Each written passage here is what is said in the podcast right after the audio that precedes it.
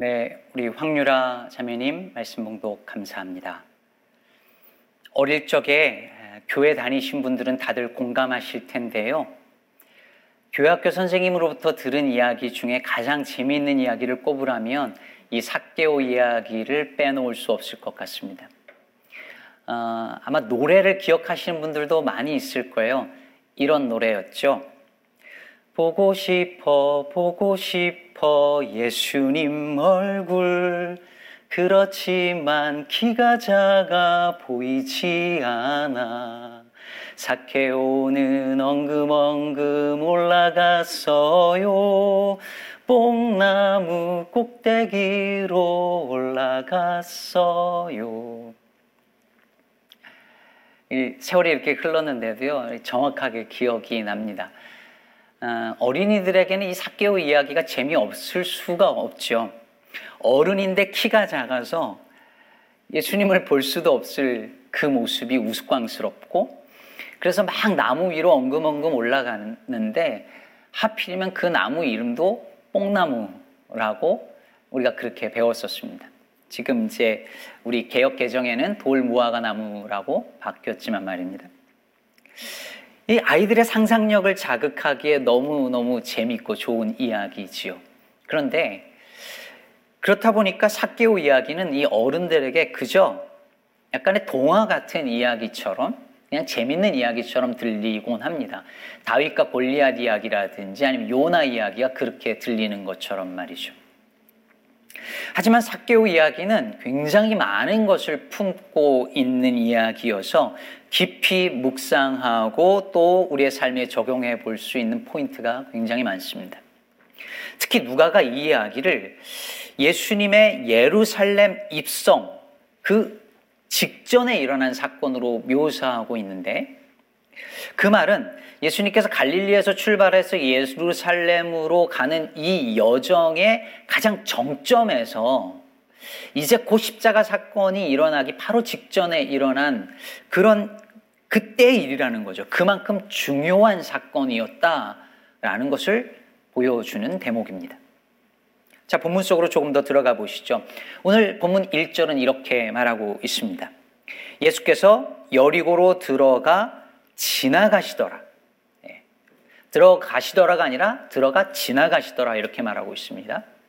여리고는 갈릴리에서 출발해서 어, 쭉 요단 동편 쪽으로 해서 어, 예루살렘으로 갈 때에 마지막으로 들어가는 거치는 도시였습니다. 아마 여리고 사람들은 예수님이 오신다는 소식을 들었을 거예요. 그리고 다 흥분했을 것입니다. 더군다나 바로 오늘 이 삭개오를 만나기 직전에 보면은 여리고 성 들어가는 그 즈음에서 예수님이 맹인의 눈을 고쳐준 사건이 있었죠. 그 이야기가 분명히 여리고 성 안에 퍼졌을 것입니다. 그래서 사람들이 막 들떠서 이제 예수님이 오시면은 예수님이 예수님이 사람들 병도 고쳐주시고 말씀도 고쳐, 들려주시고 할 거라는 기대감이 있었을 거예요. 예수님 만나서 뭔가 기대하는 바도 있고 잔치라도 벌이고 싶었을지 모릅니다. 근데 예수님이 여리고로 들어가서 그냥 패싱하는 겁니다. 지나가시더라, 이렇게 말을 하고 있어요. 즉 여리고에 머물지 않고 곧장 예루살렘으로 가던 걸음을 계속하신 거죠. 그러자 여리고에 있는 많은 수많은 사람들이 너무 아쉬운 마음에 예수님을 둘러싸고 가는 그 길을 따라갔을 것입니다. 바로 그 와중에 사건이 일어난 거예요. 예수님이 삭개오를 만난 것이죠. 이 절을 보면 삭개오를 이렇게 소개하고 있습니다. 삭개오라 이름하는 자가 있으니 세리장이요 또한 부자라. 먼저 이름이 삭개오라고 했는데요, 이 삭개오라는 이름은 정결하다는 뜻을 가진 이름입니다. 정결함 혹은 순진함. 근데 삭개오는 전혀 정결하게 사지 못하는 사람이었죠. 왜냐하면 세리였으니까요. 당시 세리는요, 유대인들이 가장 싫어하고 경멸하는 직업군이었습니다. 여러분들도 잘 알다시피 로마에 바칠 세금을 징수하는 일을 하는 것만으로도 로마에 부역하는 그런 매국노 취급을 당했는데, 게다가 대부분의 세리들이 로마에게 바치는 세금 외의 돈을 더 받아서 자기의 이익을 취득하곤 했습니다. 그러니 누가 세리를 좋아하겠어요? 더군다나 삭개오는 오늘 본문에 보니까 세리장이다 이렇게 말을 하고 있습니다.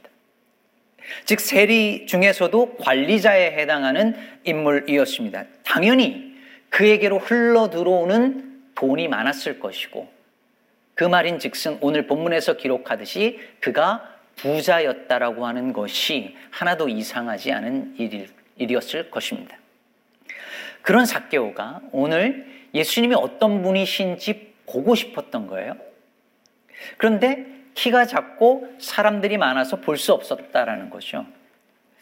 여기서 중요한 거는요, 여러분, 키가 작았다. 이게 우리의 관심 포인트지만 사실은 사람이 많아서가 더 중요한 대목이에요. 이 말은 무슨 말이냐면 그러면 아무리 키가 작아도요, 삭개오가 사람들로부터 존경받고 인정받는 사람이었으면 길을 내어줬을 거예요. 비켜줬겠죠. 예수님 볼 수 있도록. 그런데 삭개오는 감히 그럴 생각조차 하지 못했을 것입니다. 케네스 베일리라는 학자에 대해서 몇 번 언급을 했는데 이 학자가 중동 땅, 이 이스라엘 땅에서 십여 년 동안 지내고 그 이후에도 중동에서 몇십 년을 살았는데요. 이분이 하는 얘기가 이스라엘 군이 점령한 그 팔레스타인 지역이 있어요. 근데 이 팔레스타인 주민들이 거기 있잖아요. 이스라엘 군이 점령한. 근데 이 팔레스타인 주민들과 이 점령군인 이스라엘을 도와주는 팔레스타인 사람들, 즉 팔레스타인 부역자들이 있었어요. 그러니 같은 팔레스타인 사람들임에도 불구하고 이들 사이에 엄청난 갈등이 있었겠죠. 그래서 이 이스라엘 점령군을 도와주는 이 부역자들은 절대로 군중 속에 끼지 않았답니다. 이게 이분, 이 학자가 직접 보고 경험한 거예요.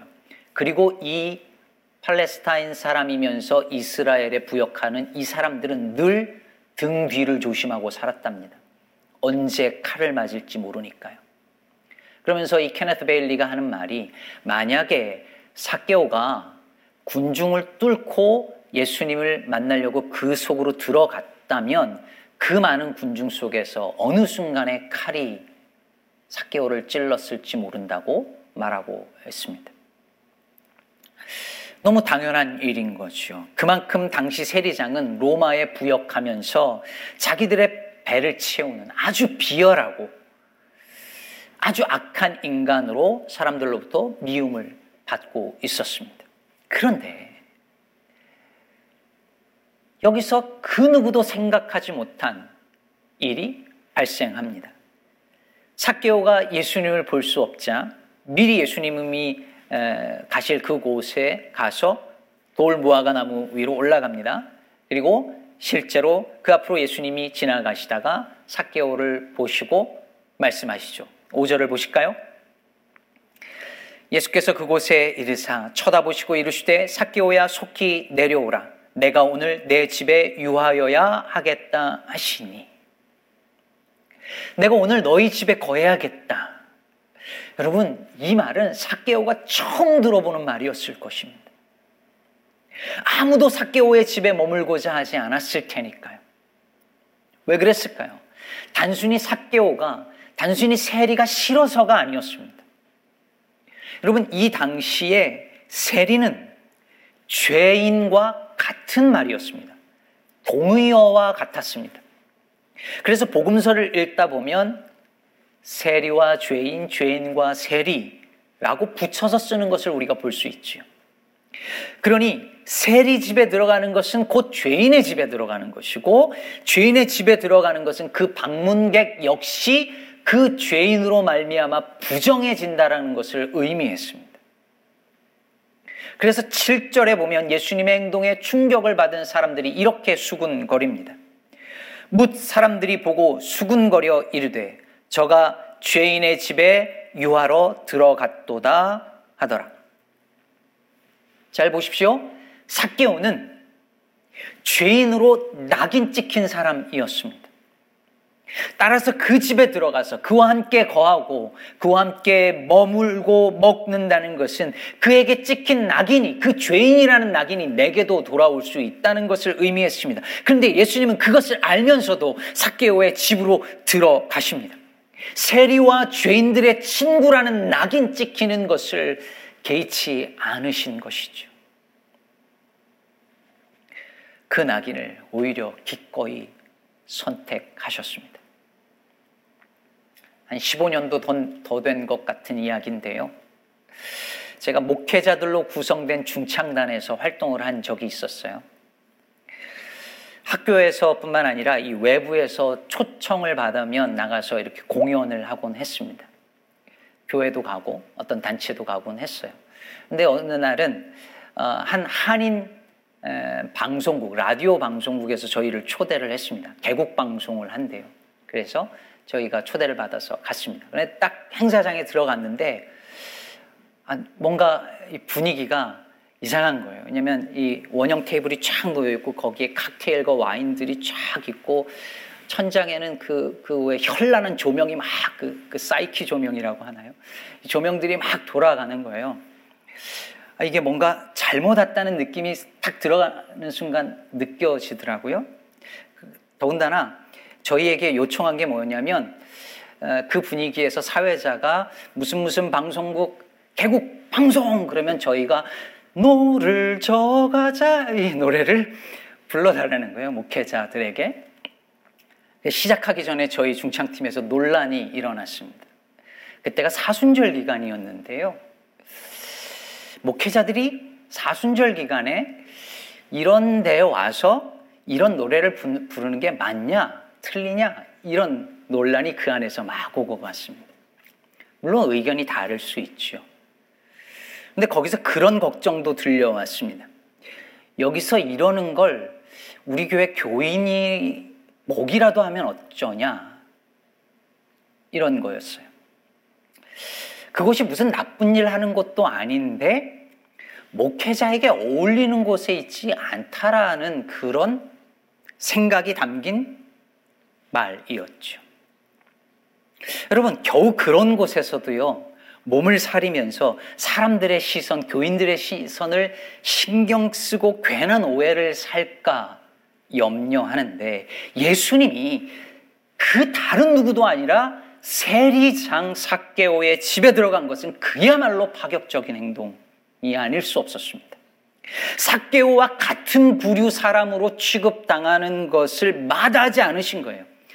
삭개오가 받는 모든 종류의 욕설과 혐오와 비난과 미움을 같이 받기로 작정하신 것이었습니다. 격이 떨어진다고요? 네, 예수님은 기꺼이 격이 떨어지기로 작정하신 것이었습니다. 여러분, 성육신이 무엇입니까? 하늘의 영광을 버리고 이 땅에 내려오는 것이었습니다. 근본 하나님과 본체시나 그와 동등됨을 취할 것으로 여기지 아니하시고 오히려 자기를 비워 종의 형체를 가지사 사람의 모양으로 나타나시고 사람들과 같이 되셔서 낮아지시사 죽기까지 복종하신 것. 그게 스스로 격을 떨어뜨린 일 아니고 무엇이겠습니까? 사랑하는 여러분, 여기에 우리가 받은 은혜가 있습니다. 예수께서 스스로 격을 떨어뜨려서 삭개오의 집에 들어가신 것은 곧 성육신이었습니다. 곧 십자가였습니다. 죄인의 집에 들어가심으로 죄인이라는 낙인을 받으셨습니다. 예수님은 우리를 구원하시려고 우리처럼 되신 분이십니다. 사람을 살리려고 사람이 되셨습니다. 나 같은 사, 죄인을 살리시려고 나같이 되는 것을 마다하지 않으신 분이 예수님이십니다. 이것이 우리를 구원하시는 하나님의 방법입니다. 이것이 저와 여러분이 받은 그 구원의 은총인 것입니다. 그런데 사랑하는 여러분, 우리는 어떨까요? 예수께서는 이렇게 스스로 격을 낮추셔서 자신과는 비교할 수 없을 만큼 낮은 사람들과 같이 되는 것을 마다하지 않으셨는데 우린 어떨까요? 우리는 나보다 높은 사람들과 나를 동일시하고 싶어하고 그들처럼 되고 싶어하지 않을까요? 나보다 격이 떨어지는 사람들, 혹은 괜히 어울렸다가 오해 살만한 사람들, 사회로부터 비난과 미움과 혐오와 배척의 대, 대상이 되는 사람들과 어울렸다가 괜히 같은 그룹 사람처럼 취급당할까 봐 염려되어서 거리를 두고 살고 있지는 않을까요? 우리는 지난 주간 애틀란타에서 일어난 총격 사건으로 인해 참으로 아픈 며칠을 보냈습니다. 경찰이나 언론이 이 살인자가 섹스 중독이었다라는 말로 늘 그랬던 것처럼 전형적인 방식으로 본질을 호도하고 있지만 아시안 여성들을 타겟으로 삼았다는 것을 볼 때 이것이 아시안을 향한 인종 혐오 그리고 여성 혐오 범죄임을 우리는 부정할 수 없습니다. 코로나십구 사태가 터지고 지금까지요, 아시안들에 대한 인종 혐오 범죄가 급증했습니다. 무려 전년 대비 백사십구 퍼센트가 증가했다는 통계가 나와 있습니다. 아시안들을 바이러스 취급하면서 온갖 욕설과 폭력과 그리고 살인까지 저지른 일들이 미국과 유럽에서 일어나고 있습니다. 코로나십구를 Chinese virus 혹은 우한 바이러스라고 부르는 것과 무관하지 않다고 봅니다. 그런데 여러분, 이런 일이 발생하던 초기에 한, 한인들이, 한국인들이 혹은 다른 아시안들이 바, 보였던 반응 중에 하나를 기억하시나요? I'm not Chinese. 나는 Chinese가 아니에요. 심지어 저런 티셔츠를 만들어서 누가 너네 나라로 돌아가라고 할 때, 중국인들을 욕할 때 나는 한국인인데, 나는 중국인 아닌데 왜 나한테까지 이렇게 하냐고, 저 중국인들 때문에 나까지 피해를 입는다고 I'm not Chinese라고 말했던 그런 반응들이 있었습니다. 이것이 뭘 보여줄까요? 주류 사회로부터 혐오와 차별의 대상이 되는 사람들과 같은 부류로 묶이기 싫다는 거죠. 괜히 비슷한 이유로, 비슷하게 생겼다는 이유로 엮였다가 피해를 볼 수 있으니 선을 긋겠다는 것입니다. 내가 인종차별의 희생자가 되는 것이 싫어서 타인을 인종차별하는 일들을 벌인 것이죠. 그런데 우리 한인이 세들, 자녀 세대들의 반응은 많이 달랐습니다. 어떤 어른들이 I'm not Chinese라고 말할 때 우리 이 세들은 이렇게 말했습니다. I'm not a virus. We are not a virus. 이것이 내 문제라고 느꼈던 것입니다. 공격을 받는 그들과 거리를 두려고 한 것이 아니라 같은 아시안 공동체임을, 같은 아픔을 공유한 사람들임을 숨기지 않고 드러낸 것입니다. 한인 이민자들은 미국에 살면서 끊임없이 자기들을 백인 주류 사회와 동일시하고 싶어 합니다. 그래서 흑인들이 인종차별을 당해도, 중국인들이 인종차별을 당해도 우리 문제라고 생각하지 않습니다. 아니, 생각이 들어도 선을 긋습니다.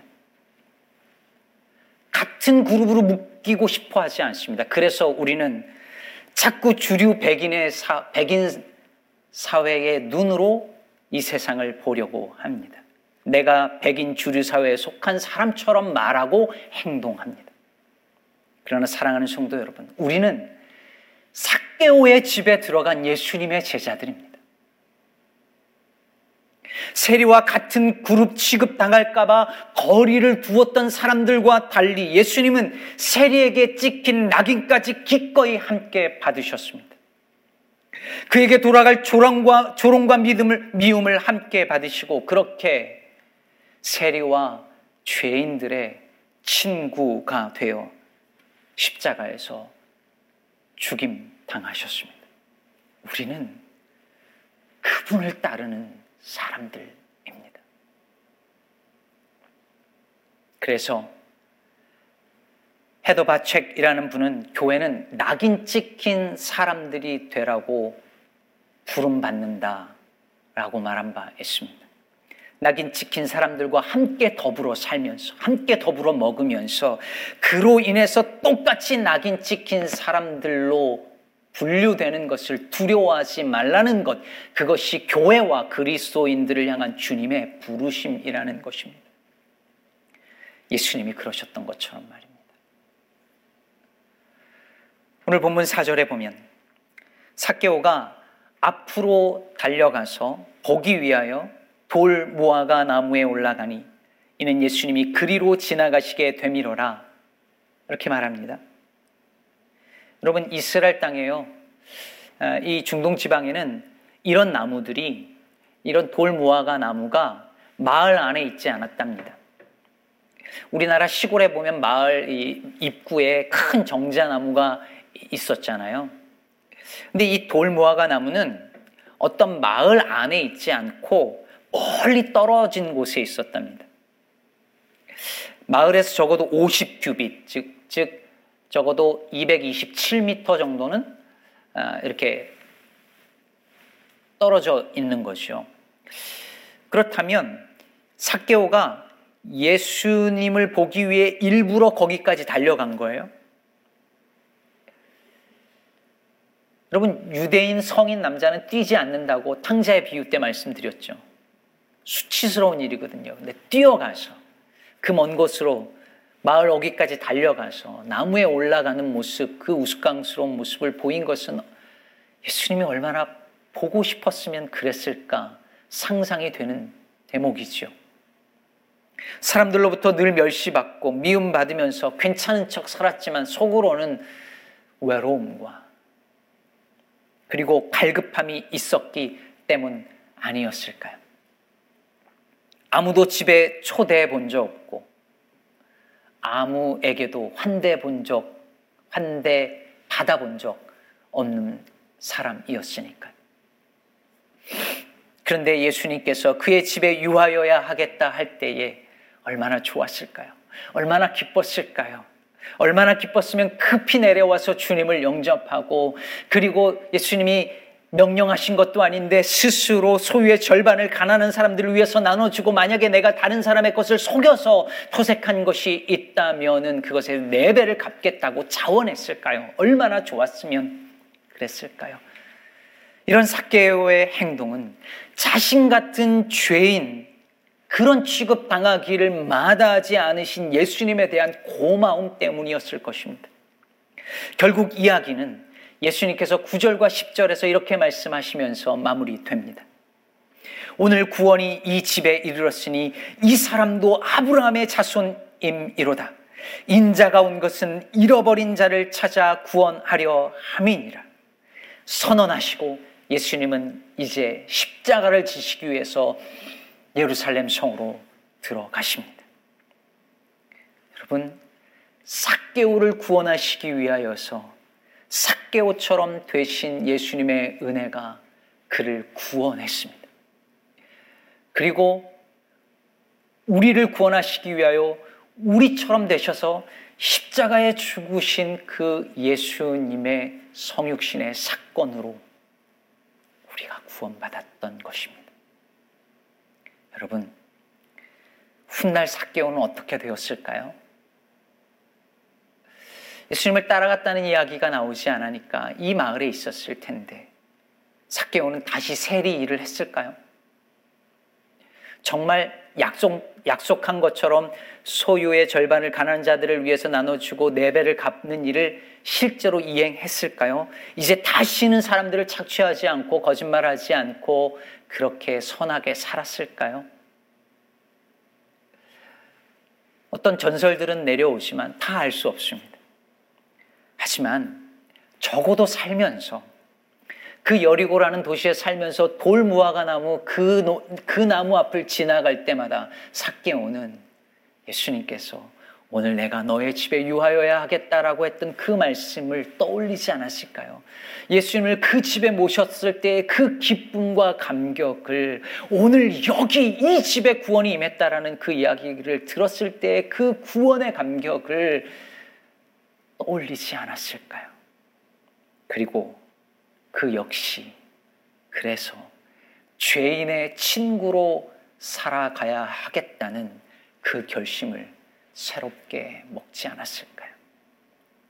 사랑하는 성도 여러분, 저는 우리가 드리고 있는 이 예배의 자리가 삭개오의 돌무화과나무 같은 곳이 되기를 간절히 바랍니다. 나를 구원하기 위해 나 같은 사람이 되시고, 죄인이라 낙인 찍혀 죽기를 마다하지 않으신 예수님 덕분에 구원받았다는 이 놀라운 은혜를 다시금 기억할 수 있는 그 무화과나무 같은 자리가 우리들의 이 예배의 자리가 되기를 바랍니다. 그리고 그리고 나아가 이 땅에 혐오와 차별의 대상이 되는 이들과 선을 긋고 멀리하는 것이 아니라 내가 받은 은혜를 기억하며 오히려 그들 속으로 들어가 기꺼이 그들에게 찍힌 낙인을 함께 가짐으로 죄인의 친구가 되어서 살아가는 저와 여러분 되시기를 우리 주님의 이름으로 축복합니다.